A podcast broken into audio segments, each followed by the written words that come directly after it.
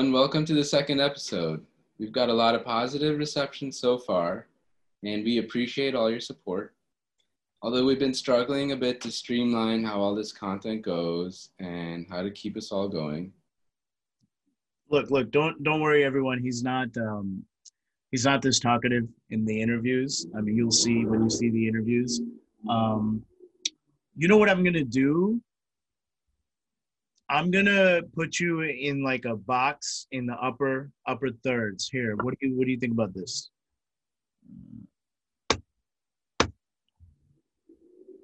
How's that?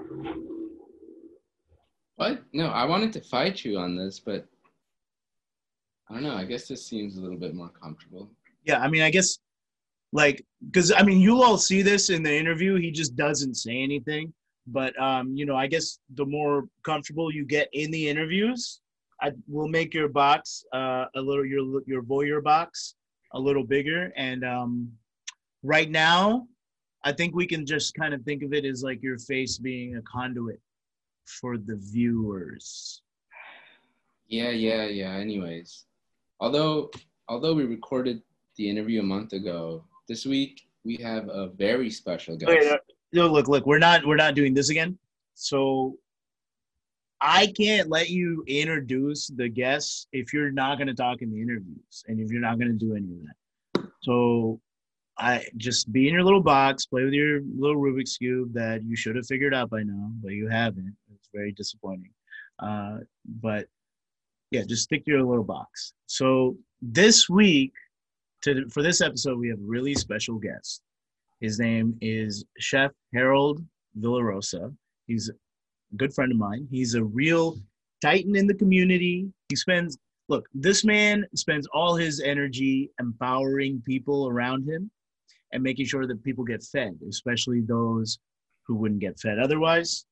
And um, like when the pandemic happened, Chef Harold just started, uh, you know, working even harder and harder, and he was everywhere. Um, you know, and it was just so inspirational, inspirational to anybody who's seen him. And so, um, actually, after we recorded the interview, we found out that uh, Chef. Oh, great! You got a side, cool, but you know, it's not connected on the on the other sides around it, so it doesn't really matter. Um, you know, you can figure that out. But after we, uh, just stay in your box, all right? Like you're, you're trying to derail me. This is not happening. Okay, so after we recorded the interview, Chef Harold, he got a really important position, and now he's scheduled to be on-air talent uh, for Bon Appetit, the uh, the magazine and uh, the channel or channel and network and so you'll you'll definitely be seeing a lot more of him. Um, but you know, this interview is actually really good because we got into a lot of deep deep topics. We covered um, like appropriation and fine dining, uh, the repressive culinary production system, or you know, he he talked about it. He wrote articles critiquing it, and we linked those in the comments, so you'll be able to see. Uh, and we also talked about his personal history. He was just like a, a kid from the Philippines that moved to South Bronx and you know, um, I'm just gonna stop wasting time because this is a long interview, and Fonny's apparently getting upset in his little box up there. But you know, you'll see him. Whatever. Man. All right. So, anyways, enjoy our interview with Chef Harold. Here we are. We have Chef Harold, one of my closest friends. I gave the intro earlier. How are you? Great, man. Just in a closet, you know, trying to trying to do the Zoom call real quick. Do you, uh, can you disclose which kitchen you're in, or just some kitchen? Nah, this is this is a, this is a secret kitchen because I'm unemployed right now. Oh, right. you and millions of people, millions of more people than there were a couple right. months ago. That's right. A couple months ago.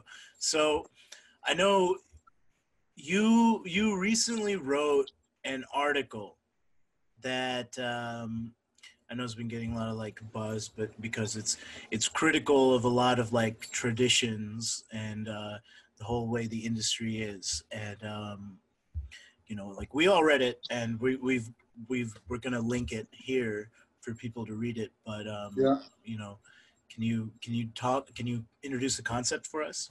Yeah. So um, you know, I've been in the industry for almost 18 years, and I've worked in one Michelin star to a mom and pop restaurant to the number one restaurant in the world. So I have, I believe I have the chops to talk about what's really happening in our industry, you know, and and the article really was just a synopsis of my career of what I've went through, and it was just a synopsis of of an ideal that I've been working on for the last five years. Five years ago, I, I realized that you know the industry is going to collapse, the bubble's about to pop soon, and we needed to kind of you know start you know having the conversation about making changes.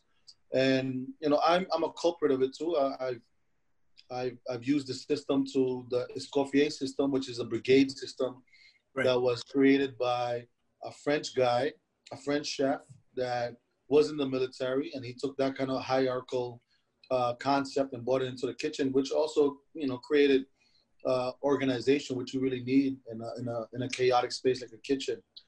But what happened was, uh, throughout the years, it became a, a, a, space or a system that was used for abuse, uh, right. mental abuse, drug abuse, to uh, you know all types of abuse, right? Um, cultural abuse, all type of shit, right?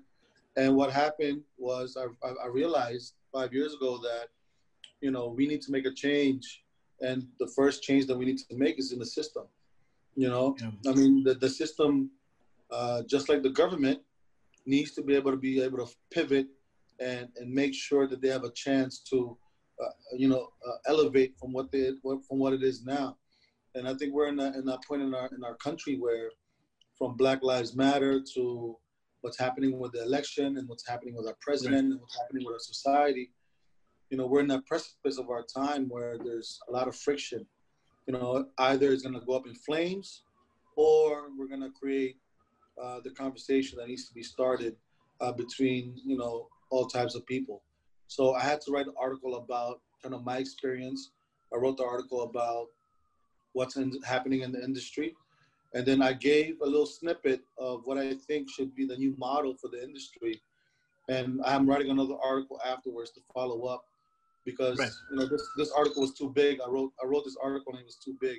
It was over 3,000 words, and the, the, editor told me I had to cut it down. So we right. split it into three articles. So I have three articles dropping uh, consecutively talking about you know the changes that needs to be done in the industry and, and how we can do the changes. So i've been getting a lot of white heat from it. You know literally white people are the only ones that are saying something and everybody else are supporting it. And and, and it's just a it was just a great crazy last couple days. I mean the editor was saying that you know even the sponsors of the site had to say something because it reached all the way to the top and so, you know, we had to, you know, now it's just really just having a conversation. And I think as a disruptor, it created a ripple in the industry. And I'm really was just looking out for my chef friends and people that are all unemployed right now, you know, like nobody's right. really talking about what's next. You know, we're not opening dining rooms. We're not doing anything. Nothing's happening in the restaurant business, you know, so we're in a really bad shape.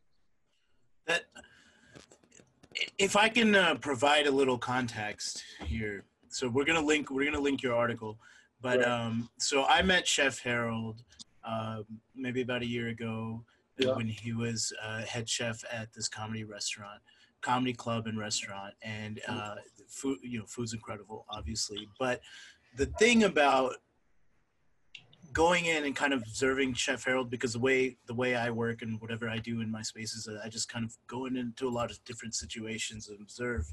Is um, you know, it felt very homely. I felt like I was hanging out with my cousin that was just like really good at cooking and like you're always feeding me and so there's definitely that homely atmosphere and so it's not it's not a leap to to see what you're saying is just like a logical extension of empathy. So I was looking up this system. Vanya and I were doing the research on the Escoffier system. Right now, it's broken down. You know, Top Chef, which is you know your position yeah. because of your long career and everything, which is why the message coming from you is way more potent than it may be from anyone else. But so there's the Top Chef. You work with the manager of the restaurant. You work with the owners of the restaurant to come up with the ideas and the dishes and just kind of like generally manage and make sure there's quality control and consistency. Yeah. Right. Then there's the station managers. Then it, it, please tell me if I'm getting all this wrong because I probably am getting it wrong. Then there's the saucier, which I guess is just like um, A if you think of it- yeah, but it's like the the, the foundation, uh, quality control of the foundation for Mhm. the dishes. I'm okay. So so quality control for the foundation of the dishes. Then there is the um, I, I guess in a, yeah, it goes down and goes down. But cooks are kind of like it says that they're independent contractors in a way. They're like more like free agents. Yeah, so cooks are you know cooks are interchangeable. You know, it's it's Right. it's um it's a position that's kind of like the pawn on the chessboard, right? Mhm. They can go either or. You know, once a, a cook reaches the other side of the chessboard, they can become a chef. Once they go through all those, you know, all the wars and all the battles, right? And there's managers on top of those guys Right. in every level, and there's managers on top of managers. And you know, essentially, the cooks are the backbone, and the dishwashers are the backbone of the restaurants. Right. And the chefs are the head chefs are just basically the generals, where they you know maintain order, they make sure stuff is always there for people to, to work with, and they're like the strategists of the of the space. So it's uh it's like I said, it's a it's a parallel to the military uh, the Right. military structure. You know, sergeants are like you know executive sous chefs. You know, captains are you know chef de cuisines and stuff like that. So it's it, it's parallel to it, and I think you know if you really look at the military system that we have in America, all the hazing, all people dying in the military, all the people going crazy with mental abuse, it's it's it's all parallel, man. So the, the the the cooks and dishwashers are the jarheads. That's right. That's right. Yeah.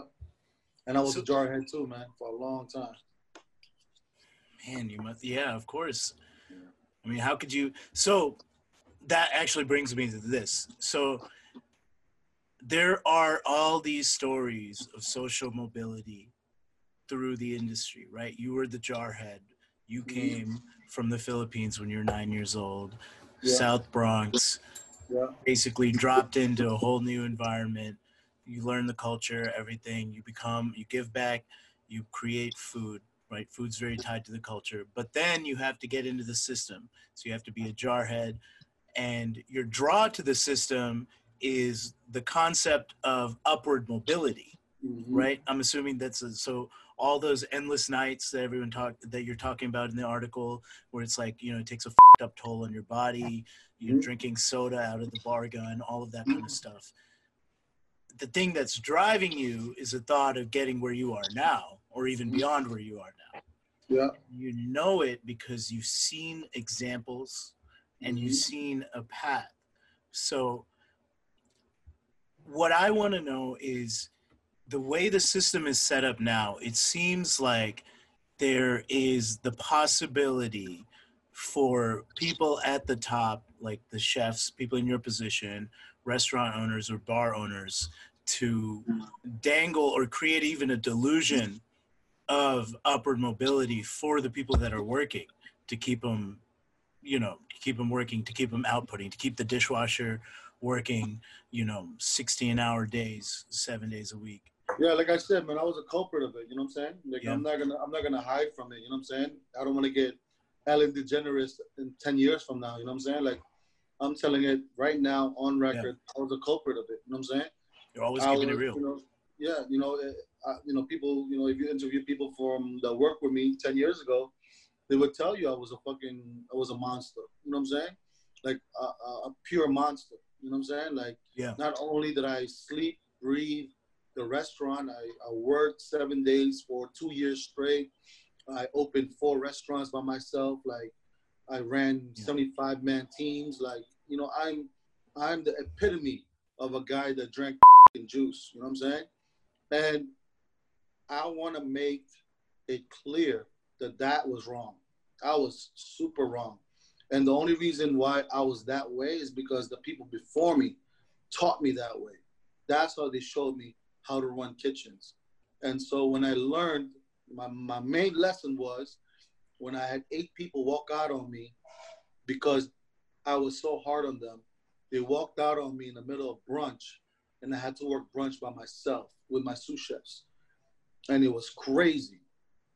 and they just walked out, put their clothes on, and walked the f- out. They said they're not f- with me, and that made me realize that, damn, I'm a f- soul. You know what I'm saying? So, you know, that's when I started the process of kind of releasing those demons within myself and revamping kind of my narrative and talking about empathy, talking about compassion, because the article resonates with every chef Yeah. every chef that's saying something right now, they they're they're literally talking about themselves because they think they're doing the right things, but they're really not doing the right things, you know. And so, um, yeah, it, it, it, it really it really ruined a lot of people, you know. A lot of a lot of great chefs who were in the industry, they all left because they were burnt out or had drug abuse problems, you know, or mental health problems. Yeah, I mean, you mentioned Anthony Bourdain. Um, from the outside, The Perfect Life, and look. Um, what would happen you know he's the he's the you know he's the guy that he's the guy that got 90% of the cooks right now into cooking you know what i'm saying they they see that as the the hierarchy they see his position as the top level for them to reach if they go down that path that he went down on and you know that was a wrong path for him you know, he, he really went down a really terrible path so it's it's it's it's a it's a crazy business man and you know there's there's there's probably you know a hundred million people working in the industry just in the back of the house, all over the world. You know what I mean?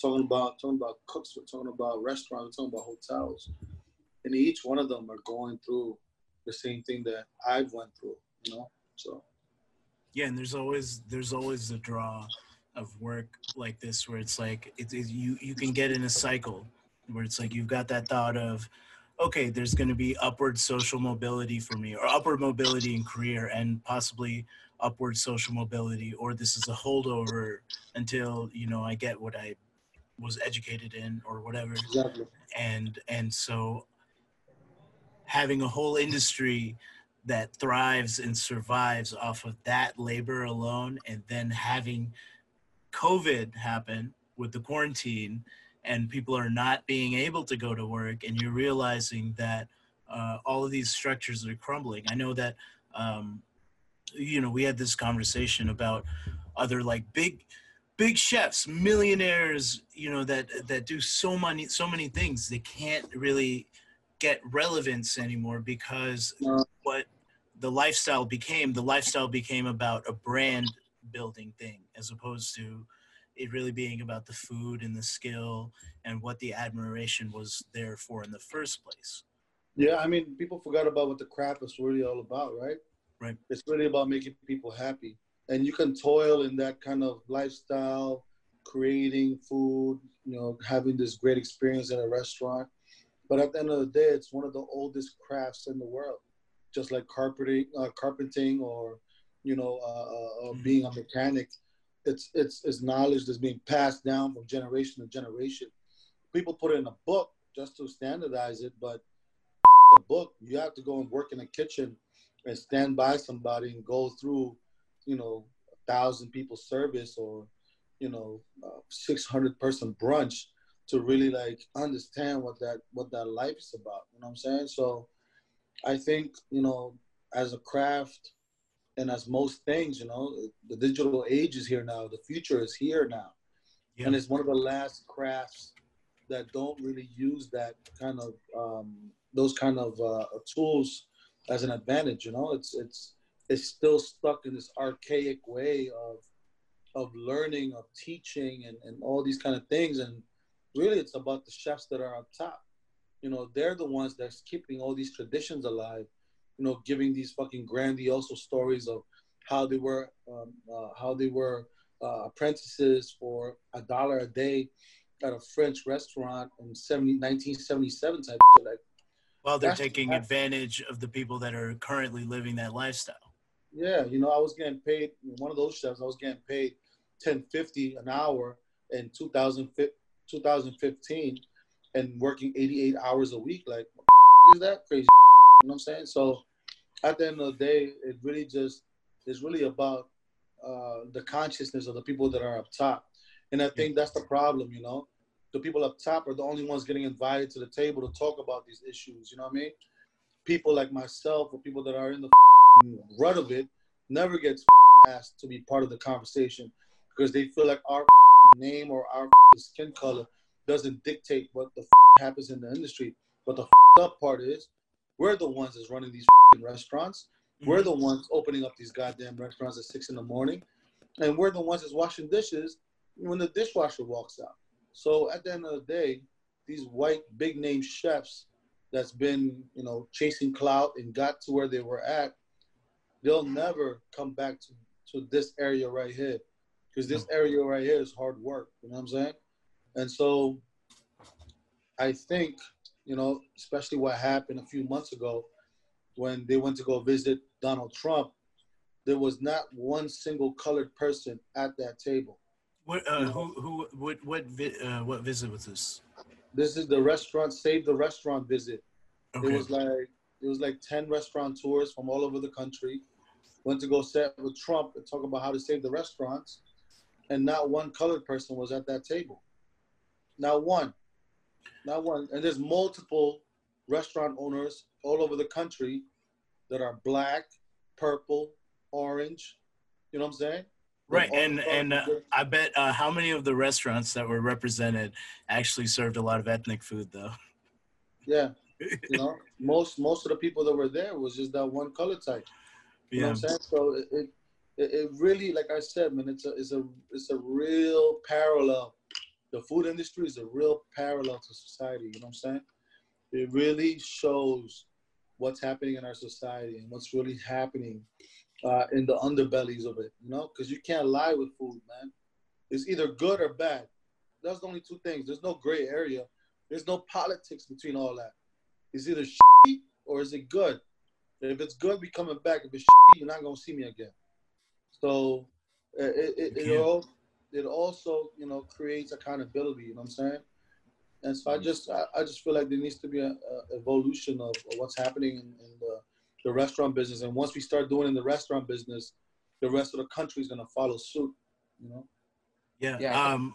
So so Fani, yeah, actually, I was about to set this up. So Fani uh, was thinking about we were looking at the kitchen system, the Escoffier system, and he's been doing a lot of uh, uh, work and research on in Sanskrit, and he was thinking about the caste system and how it kind of relates to that, you know, because we've been because we use this platform to talk about colonialism and things like that, or whatever we can contextualize or come up with. So, um, I mean, it might be a reach, but I, I think there's a very similar parallel to what you know Chef mentioned with the brigadier system and the caste system. How you have a certain group of people at the top who are making all the decisions for the entire organization, and how it gets filtered down based on the color of your skin and also other abilities like maybe the amount of knowledge you're even able to get to the point of obtaining. Because you know like i don't know how it exactly works in the kitchen system but how easy is it chef for a dishwasher per se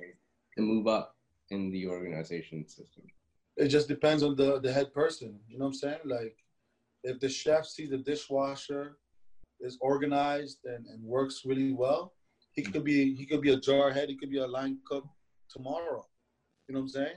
And he'll wallow in that line cook position for like a couple of years, and he or she can move up to a sous chef position, can wallow in that for like two or three years, and then can move up to a chef de cuisine position, can wallow in that for two or three years, and then become a head chef. But that's just somebody that's gung ho about being a chef, and then gung ho about the lifestyle. You know, like you know, doing all of it. You know, coming in early, leaving late, working seven days, like all of it. That's the only way you can get to that point. But right. from a dishwasher to a to a head chef, fifteen years, bro, easily. But most people aren't just pigeonholed into one kind of thing that they're doing.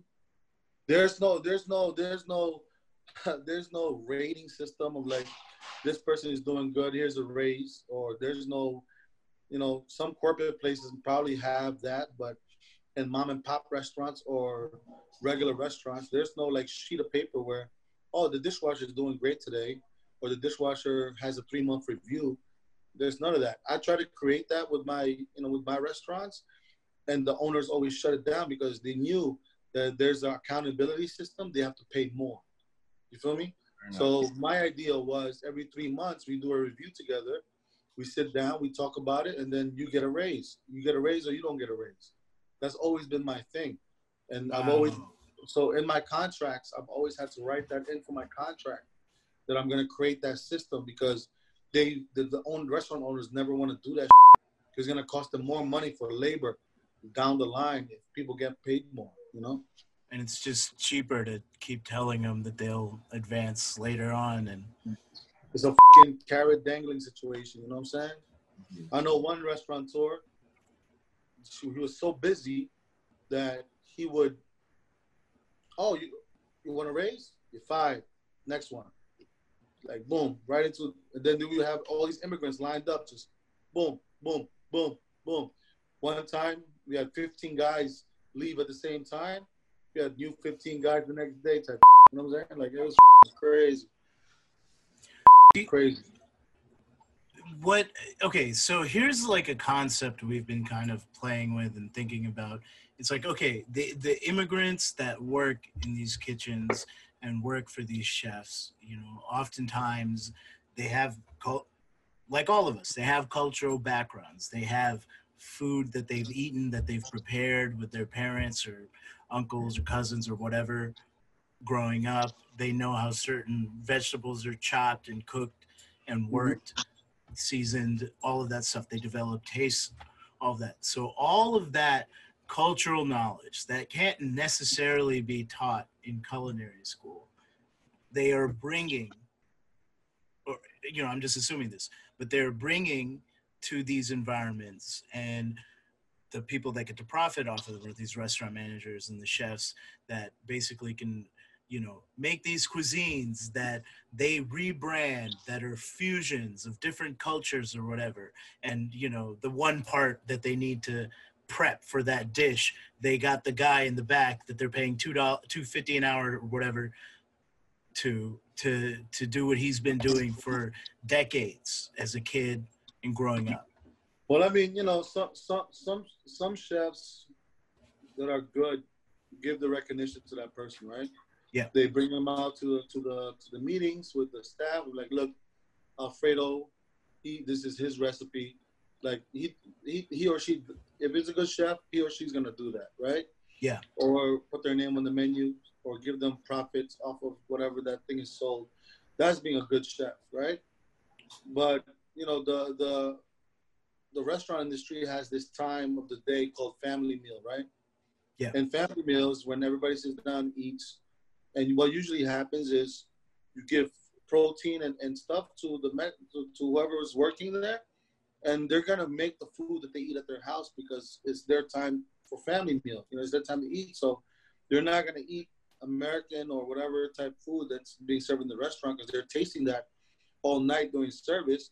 They'd rather make what they have at home, right? So they make right. this great dishes at home, and then the chef eats it, and he goes, he or she goes, "This is great.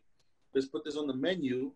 And then sometimes people take advantage of that, and then sometimes a chef can flip it and take what he learned there, then open another restaurant with that ethnic cuisine's um, umbrella, and then he or she travels and does all this research brings all those knowledge back and then creates that restaurant. And then one guy becomes the restaurant, you know, the, the, the Mexican connoisseur, even though he's a white guy that lives in Chicago.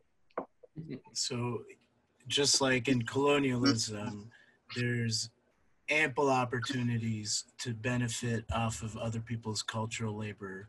Ample. And ample, so, bro. Ample, ample. But you got to do the right things, man. You got to do the right yeah. things. If something is going to get put on the menu because of that person, you gotta give them the props. And I've always been that type of guy too, especially in my kitchens. Is whoever makes the dish, I'm not gonna be like I made it. I'm not gonna for what?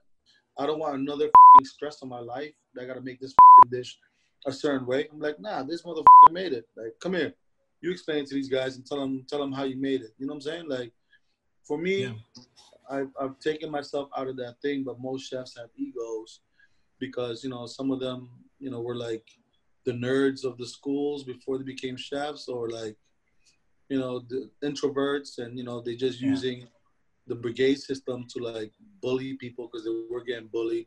You know, like that. It's all mental stuff, man. But the real people that are in the craft, for the craft, know what the f- is up. You know what I'm saying? Like, I only f- with real chefs, real cooks. You know what I'm saying? Like, I don't, I don't mess with, I don't mess with fake people. You know. So my circle of culinarians have always been real motherfuckers. You know what I'm saying? And so, I think people just forgot what this whole thing was about. You know what I'm saying? It's about Yeah. community. It's about culture, and finding yourself through food. You know what I'm saying? Like, I'm doing Filipino food now, and um, I I never done Filipino food, but I'm doing it to kind of uh, find out who I am as a as a as a Filipino American in this country, and I'm using that as a as a source for me to to research, to travel, talk to people, to experience things. That doesn't mean I'm gonna cook that food. You know what I'm saying? That doesn't mean that's gonna be like my cuisine. I'm just doing it to find who I am. You know what I'm saying? And to really understand where I came from, and being able to tell that story when I, you know, cook a dish or do a party. And I think that's the way it should be done.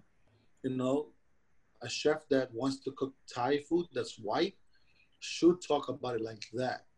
This is my food journey to find who I am.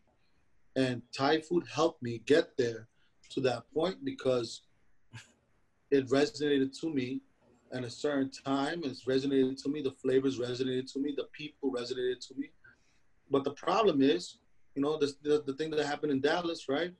This, this Yeah. white chef, this white chef got, you know, told you're spelling banh mi wrong because you have a Vietnamese restaurant. I'm a Vietnamese person. I'm telling you, you spelled banh mi wrong, and then you're gonna go off on me, call me a bunch of names, and saying that I don't know shit about Vietnamese food, even though I'm Vietnam and I'm a chef, and you're shitting on me because I'm a brand new chef. So, and then the Asian passive, you know, aggressive Asians, they, they, uh, they, they didn't, didn't, didn't say shit, you know, didn't say shit. Didn't, you know, they just, he just, you know, he just, um, you know, they just, you know, create, stay quiet, and and and, and nobody said nothing, and and and and and and the chef got so much heat from other Asian chefs all over the country that this motherfucker is in hiding. He hasn't been in his restaurant in, in like months because we're all. I'm one of the guys. So if this comes on and that motherfucker is watching, this is the guy that's been writing you in your DMs, motherfucker. That's me. That's me. This is my face. All right. So that motherfucker is asking who who's been writing in his DM. That's me, bro. All right. That's me. It's me telling you, come see me. I'm gonna come see you. Talk all that crazy to Asians, man. Acting like you tough and shit. Fuck out there. That's Yeah. it. Sorry. No, no, that's good. That's good. I mean, because this, you know, this is this gives us a lot to think about, especially with appropriation and how you know people benefit from that kind of thing. I was reading something about how, you know, the way we perceive veganism and think about veganism, it's such a white-driven industry, and that like made me think about what you were saying just now. You know, with how these chefs profit and the the Asian dude, the Vietnamese dude speaking up uh, and, and being shut down is because like we kind of cede our cultural space. I, I feel like a lot of times we like kind of concede our cultural space so that you know other people can become critics and judges in that space and they develop this kind of position of authority. Just like how Fani has been i don't want to say but okay people that study sanskrit at ivy league colleges you know the professors only value the opinions of people that are very studied and learned in sanskrit at ivy league colleges and oxford colleges which are english and american which kind of means like they're kind of like the, they have the taint of colonialism. They're, they're literally colonial institutions. Whereas they would discount the opinion of people in india that are trying to speak sanskrit or have these whatever relics you know same thing with like discounting the people who are literally of the culture telling you how to spell banh mi and you you won't listen to the person because he doesn't have the credentials in this system that you're so dependent on and why other people are protecting the white dude who feeling offended because they're so dependent on the thought of social mobility or upward mobility within that system you know it's like why do you have It's crazy, man. And you But- know the, the the veganism too is, is crazy. Is um the Jamaica the Caribbean countries Jamaicans you know the ITI the ITI uh, uh, like um, principles and the learnings and all that you know that's that's from the land right but that that's that's people's understanding that's people's lifestyle you know what I'm saying and you know white people or you know whoever gets gets a, a introduction to it and they think it's cool and then they you know they they appropriate it. But I think you know the, the the real issue is you know how far can you how far can you have this conversation you know because i feel like it gets super negative at times right? It gets super negative and people just want to you know lash out at each other and all type of stuff you know what i mean? Like cultural appropriation is, is hard man. Because at the end of the day you know now especially now there's been generations of motherfuckers that's lived in a place that they feel like it's their home. You know what i'm saying? They Mhm. feel like they're from here or they're from there but they don't even realize their own personal history of where they came from. And they don't want to look at their own personal history where they came from because they know all the trauma that comes with that. So they become negative and they start thinking this is their space. This is this is what they believe in and this is what they have and then they take that and just blind just blindly put the blinders on forget about everything else and all the bigger picture and all the things that happen and now I think you know, and now we're in a position where the those type of people are really lost now. They're they're so lost at who they are. I've watched a video that came up on World Star. Was it yesterday? This white guy in Britain was talking crazy to three black kids on the train, talking about they were pets, that they don't belong in this country, like all types of like crazy. And these kids are just saying, "Look, stop being racist. Like we were born here. That means we're Brits. Like, like chill. They're like, you're not from here talking all this crazy. Shit. So when the kids are walking out, this guy is still in their face, and one kid just turned around and punched him right in the face and knocked his ass Good. out. Cold, Good. cold, just cold, cold. Talking about cold, so cold. They had to stop the train, call the police, get the ambulance in because he was out, like he was gone. And so, you know, that's what I think is a, a, a, a microcosm of what's gonna happen if people keep fucking doing this, shit, man. Yeah. They need to fucking know their own personal history. They need to know what the is happening, and they need to be able to communicate their feelings a lot more than resorting to negative, uh, negative connotations or negative language or negative, uh, uh, uh, uh, you know, words, whatever. And the crazy part is when I posted that article, you know, some people all they understood was the BLM part. That's all they understood was the BLM part. And I said, my man, the BLM part was only four words. Mhm. I only said just like the BLM movement. That's all I said. But they that's all they took. And then they went off and just said some other racial stuff. And I said, look, I'm just a host. I'm just here to open the conversation. I'm here to see what both sides are. And Mhm. they got shut down because the people that are supporting the Black Lives Matters are all intellectuals. So they have all these like stories and kind of you know uh, know-how on what what has happened in this country and what has created this country. You know what what what backs have been written to create this country and and it was just a fascinating back and forth the last few days off of the article because a lot of people that were really angry about are the ones that are really showing who they are you know like Yeah. was Quarantine's a great revealer. yeah I mean, they crucified uh, they crucified Obama when he said you didn't build that alone. You know, which is just like literally anybody that builds anything understands that they don't build that thing alone. yeah We're too interconnected. We're too interconnected in the world for anything to be done alone. Like literally, I'm wearing this shirt. Who do you think threaded it together? Not me. You know, I, but um, you know that that that makes me think about like the line between appropriation and appreciation. And so, you know, we're trying to get to you're trying to get to a new paradigm in the chef world in the fine dining world where we get to more of an appreciation. But, you know, we still have this roadblock where it's just like okay well you guys can't really talk about your own culture we need a white guy who studied it to be more palatable to us you know Yeah. and so it's, it's it's like when i think about this i think about things like yoga it's like i'm not into like self-enrichment or whatever yet. You know i'm in my 30s and i'll get there.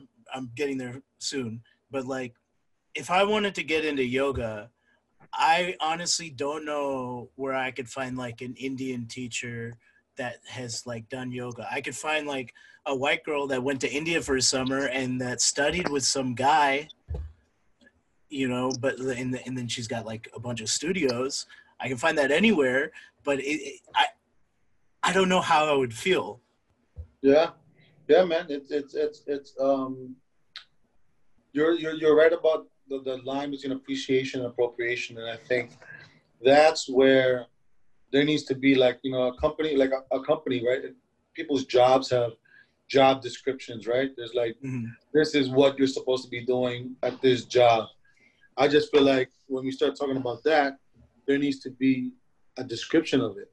People need to have that as part of their communication to understand what's what, what's the difference, and how they can move differently. You know what I'm saying? And yoga is crazy because I didn't even think about it. That is appropriating uh, uh, uh, uh, a martial art that's been around for so long, that's been uh, documented, started from uh, India, and, Yeah. and and it's and it's and it's crazy how many yoga studios are run by white people, and Mhm. it's it's it's it's amazing you said that too because if you dial uh, if you write yoga on on Google, like one place I know on Union Square was like a traditionalist. You know, these guys were like the head guy is like an Indian guy. He studied in so many places and all these type of things. And his classes are always booked.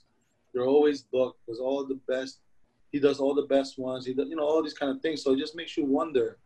You know what I'm saying? Like, I think, I think we're just, I think now at this time we're just uber sen- sensitive on mm-hmm. on everything. You know what I'm saying? We are just ready to lash or ready to cancel somebody because they did something that didn't make sense. You know, like the Barkada restaurant in DC, right? These guys didn't even know what Barkada meant. They looked it up. They thought, you know, that was the that was the definition.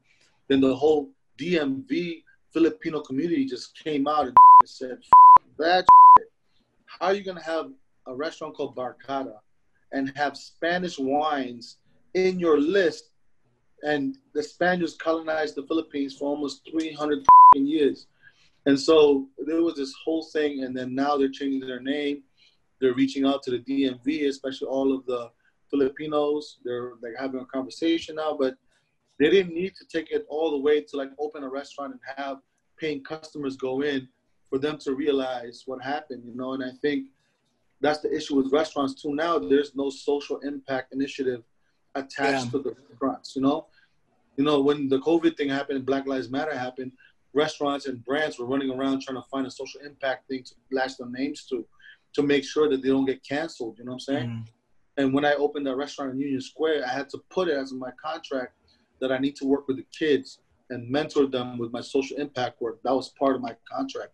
I had to put that in there because if I didn't put it in there, it would have never gotten done. yeah They know already. I don't play that.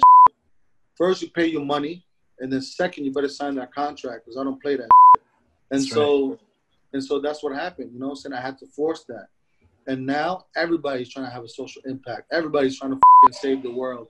But are they really doing it for saving the world purposes, or are they doing it because they don't want to get canceled or chasing clout? Right?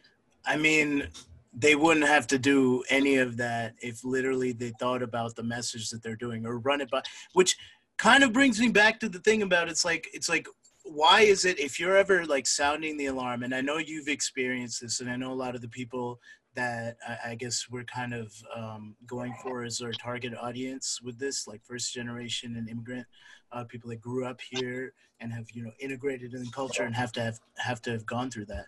But like thinking about the uh, social impact of what you're doing and how that gets commodified out you know, and you're just stripped of any like you you can't afford to be philanthropic if you need to be in this system. You Yeah, know, and to no- be no philanthropic it. Hmm? There's no space for it. there's no space for it right it's extraneous energy it's going to cut into the bottom line of whoever is managing you or whatever and trying to exert control over your discretion yet they're paying you for your discretion because you have you you're an artist and have a craft that is an art um, Yeah. So one- now, so now, so now restaurants are lost. yeah Are they gonna are they gonna make money? Are they gonna do COVID? Are they gonna be a social impact space? they don't have no idea. You know, they they don't have the understanding of what in what delta needs to happen to make the change in the neighborhood. And I've spoken I've spoken about it before too at TED. I've spoken about it at the Mad Food Symposium. I've had programs with the U.S. Embassy about it. It's really about three things: a restaurant, a school, and a garden. Once you teach somebody how to grow something, that will change their whole mindset about life. You know what I'm saying? Not only will they understand the value of that product, but they will Yeah. also understand the value of hard work.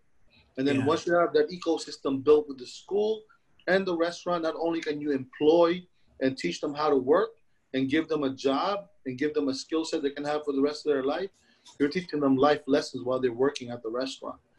So this model, I've literally done in five countries, and the only country that it doesn't work in is this country.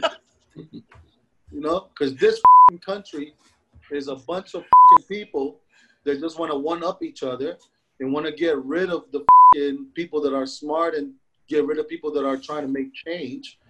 And it doesn't make sense. You know what I'm saying? So, you know, Brazil to Belgium to Copenhagen, these things work. Not only because it's a, you know, it's a more linear countries and they're more socialistic in that sense, but why are we not learning from them? Why Yeah. are we as a country not pivoting? China took 20 years to become a world power. 20 years. And what happened? Now we owe them motherfuckers money. That's how that's how serious they got it, right? yeah China moved so fast that the US owed China money. That's how fast China moved, you know? And we didn't pay attention to it. We didn't learn from it. We were just egotistical, thought we were better than everybody else. And look at us now. We're still in COVID, and the whole eastern side of the fucking world is chilling. I got a man in Taiwan right now.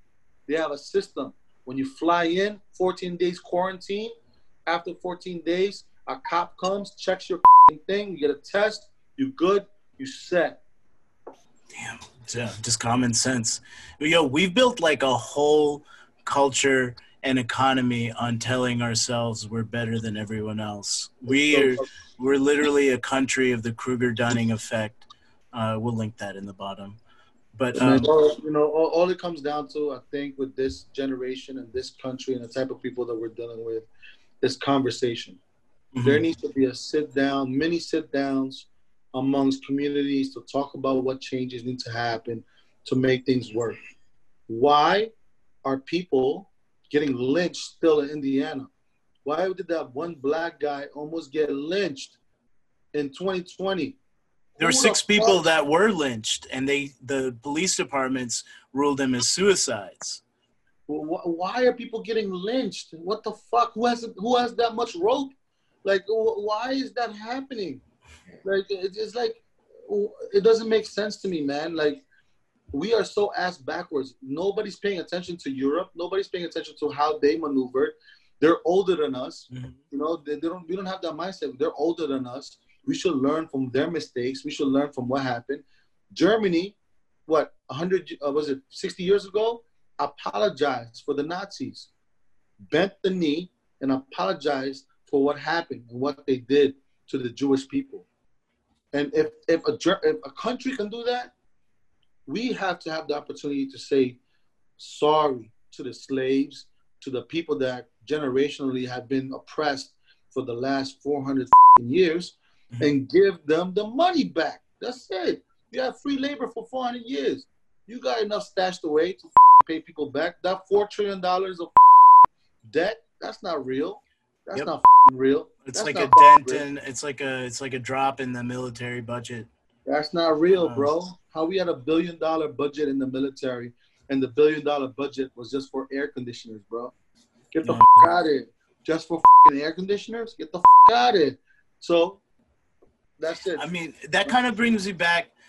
That brings me back to this. Okay, overall, overall arching concept thought of like, I feel like so many problems in this country would be solved if every person that's not white had a one to one, had a white guy literally saying the exact same thing they're saying, so that it would get taken seriously. It's true. It's true, bro. You know, I, I think, and you know, like I said, man, I'm do I'm trying to do my part to make a change in the restaurant industry. Yeah. And once the restaurant industry gets to a point where we're accepting the abuse, we're accepting what happened, we talk about the abuse, we get mental health uh, help, we get you know insurance. All the Mexicans that come in or the Ecuadorians, they get sponsored to get visas to live and work in this country yeah. and and you know like all those things once all those things happen it'll, it'll trickle back up to wherever the overarching issues are. And i think that's when you know we can really have a sense of utopia uh, or or kind of peace that we're looking for you know? So it might not be our generation it might be the not the next one but definitely you know planting the seed now with the black lives matter movement with the latinx community with the with the Filipino community for Black Lives and all these type of things that are happening and all these groups that are forming together this Voltron to have a conversation. I think, you know, that's really a, a- step forward from what it was 20 years ago, where the generation after the civil rights movement just dropped the fucking ball and Yeah. decided decided to fucking lay low and punch a nine to five instead of standing up for what's right and thinking about their kids and thinking about the generation after that instead of thinking about themselves. Yeah, I mean they had their fireside chats and they're told to drive cars and stuff, and go to parks and you know, Yeah. you you you spend a generation cultivating living a lifestyle that now our generation is kind of like held hostage to people with lifestyle brands and you know I, I guess if we can figure out an economy around everybody trying to get off on their lifestyle brand you know. I mean, you know, you know what space I work in, where it's just like I do a lot of production work for other people's brands and stuff, and and it's like um, navigating with ego is always a big thing because every because some people think that they are doing everything when they don't do everything because it feeds into their narrative that they have to tell themselves and i know we were talking about this over this interview but like obviously you know chefs and restaurant managers and owners and people like that in those positions are so susceptible to that kind of um, to that kind of mentality Well, that's what they're all aiming for. You know, they want that lifestyle brand. They want that. You know, they want all the, the stuff that comes with it. You know, they want to eat for free at their own restaurants. They want to drink for free at their own restaurants, and I think that's really where you know the the fundamental issues is at. You know, like what does it look like if you're an owner that cares about your people? You know, what does it look like if you're an owner that really is about what you're talking about? Prime mm-hmm. example is Danny Meyer, right? Danny Meyer is a prime example, right? And during COVID, he let go of 20,000 employees, right? 20,000 employees all across his brand. He had, wow when, when Shake Shack got the IPO uh, four years ago, in one hour, he made 400 million, right? You couldn't pay 20,000 people three months worth of whatever you can give them so they can stay on the books and you know receive their insurance the, all this kind of stuff you had to let all of them go and now now after 10 years of you oh no six years of you not you know no tipping rules raising the prices in the menu this whole you go right back to tipping you say i'm going back to tipping because i think the system did not work you know like what does that really say about you as a restaurant owner after all the shit that you fucking talked about in your books and all your seminars. You know what I'm saying? It's just some hypocrite shit, bro. If you're really a person that's gonna give up, just give himself to the craft, give himself to the restaurant business, you should give your dollars too. Because you can just say all that shit, but the reason why you got there to the top in your little penthouse apartment on 21st Street is because of all those people that you let go. Mm-hmm. No notice. You know, I have few, all my friends work there. No notice, two days notice. And how do you think, well, everybody's living paycheck to paycheck already? In a pandemic. Gonna, how do you think they're going to feed their families after you let them go? You know what I'm saying? So it, it, it, it's, it's, uh, like I said, man, I think the world, society in America is a parallel to the restaurant industry. And once we fix the restaurant industry, once we find the model that works in the restaurant industry, that'll really translate right into society and, and what's happening in our government, culturally. You know, we're a restaurant, we're a restaurant country, bro. That's what we do. You know, people make yeah. their livings off restaurant. Isn't yeah, people, uh, it's like seventy percent of our labor force, I think, is the service industry, or something, something like that. You know, so you know, just imagine, be just imagine. So, you know, I think the conversation really comes down to who really wants to to, to make the change, who wants to communicate about the change, and I just wanted to write that article and disrupt the the people's lives for a little bit because people thought that it was you know, you know, berries and and honey and you did disrupt. I did see a lot of those comments. Yeah. so much hate. Hmm? That article, it's interesting because I think we're shifting into a culture of collaboration and not so much just competition. And it's a very interesting point that Chef made with the restaurant industry being parallel to society and the way it's being structured and how it is now. And just in the article itself, I was very fascinated by your own ideas of how you think you can improve upon that. Yeah. Yeah, you know, I'm a big I'm a big guy about tech. You know, I, I pay attention to the structures of companies.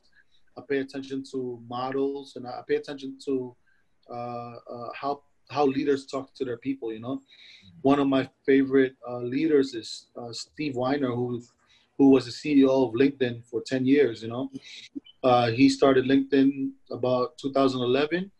When he walked into it, there were 300 employees, and when he left, there were 30,000 and wow. they they grew they grew to like 280 million users type of, like you know and and the one thing he really spoke about his top 10 list the one thing was always about compassion and empathy and the difference between that two you know and how you run your companies that way and how you can uh, uh, uh, elevate uh, the companies through them uh, creating that kind of culture. And that's what it really comes down to. So you know, it, you know, this culture that America is in right now has been a culture that's been passed down from slave owners to railroad owners to to to the Rockefellers, all these guys that didn't really care about people. And I think our generation uh, grew up in the early 2000s and saw, you know, we saw the evolution of cell phones. You know what I'm saying? We saw the yeah. evolution of of, of, of all type of things, even the hip hop industry, all type of right? And so we understand from a, from a, a, cultural aspect what it takes to make change. You know, it'll take time, obviously. It'll take hard work, obviously. But having that mindset of the pie is big enough. If we collaborate, we can get this money together, and we can raise each other up instead of you know, thinking about yourself all the time. You know, you turn around and, and, and pick somebody up behind you. Teach them what you've learned. Why are you scared to share what you've learned, your experiences and your failures? Why are you afraid to share that? They're not going to tap into your pocket. And if they are tapping into your pocket, that means you're being lazy. You know what I'm saying? Yeah. You're not you're not out here hustling. You know what I'm saying? People are asking, "Oh, chef, why, why are you so busy during COVID? Don't you scare and all that?" Oh man, COVID, no COVID, this is gonna be the same shit. I don't give a fuck if there was a goddamn virus or goddamn fire out there. I sell water to a fucking well. I don't give. That's right. I'm a goddamn hustler, b. You fucking stupid. I'm from the That's South. Bronx. You bugging out here, b. I'm getting mines. You better go get yours too, because if you're not, you around over here. Unemployment is supposed to help you, not to sit on your ass and buy sneakers. Out of here, you stupid. Use unemployment to fucking create your brand go for out there and, and, and pay for promotion on Instagram to talk about what you want to talk about. What you doing, man? You sit on your ass, buy a car, you know, create a company, do some. You bugging. It only takes four hundred dollars to create a company. Four hundred dollars. You get a tax ID. You get a company. You get tax benefits. Out of here, you stupid. You know, so at the end of the day, I think, you know, we just gotta we just gotta go through the motions. You know, do our part to make sure that you know the next generation got the tools to be successful, and and that's it, man. I I, I can't control what other people got to do with their lives, but all I gotta say is I got to do my part to make sure I'm doing the right things, and and I'm giving back to the people that gave to me, and I'm giving back to my community, and that's number one. So that's great. I mean, especially, you know, uh, could you tell us a little bit more about how you started uh, to go back to the Filipino culture and finding yourself through food? Yeah, I mean, I think it, it really just concept. it really just came down to um, to uh, during COVID. I just you didn't know what to do. You know, I, I was so lost, and I met a friend who who's a Philam also, is a Filipino American, and he he did that journey for himself, but he he turned into the spiritual side. You know, he mm-hmm. got really close to his land. He got really close to the people in his tribe, and he wears it on his sleeve, on his clothing. You know what I'm saying? He's like a tribal guy.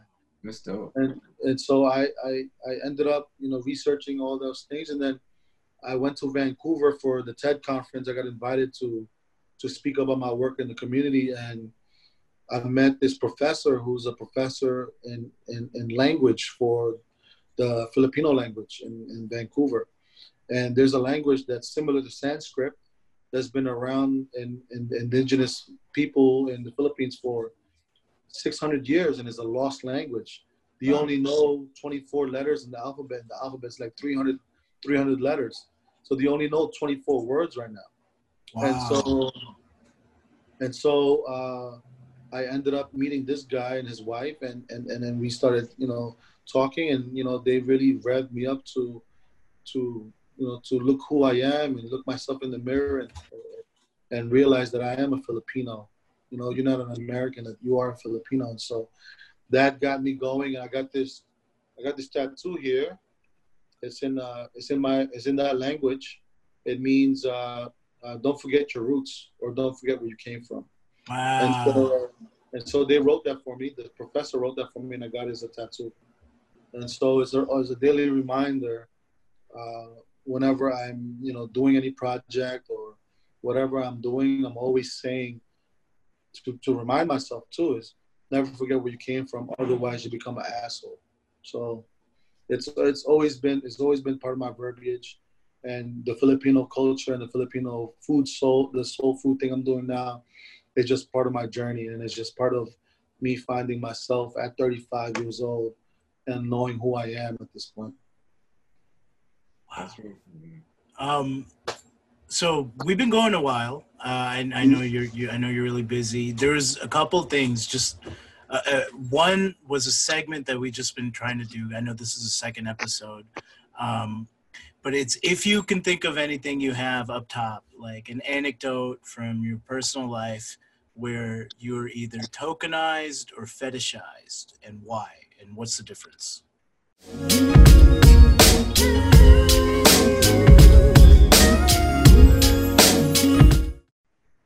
Um,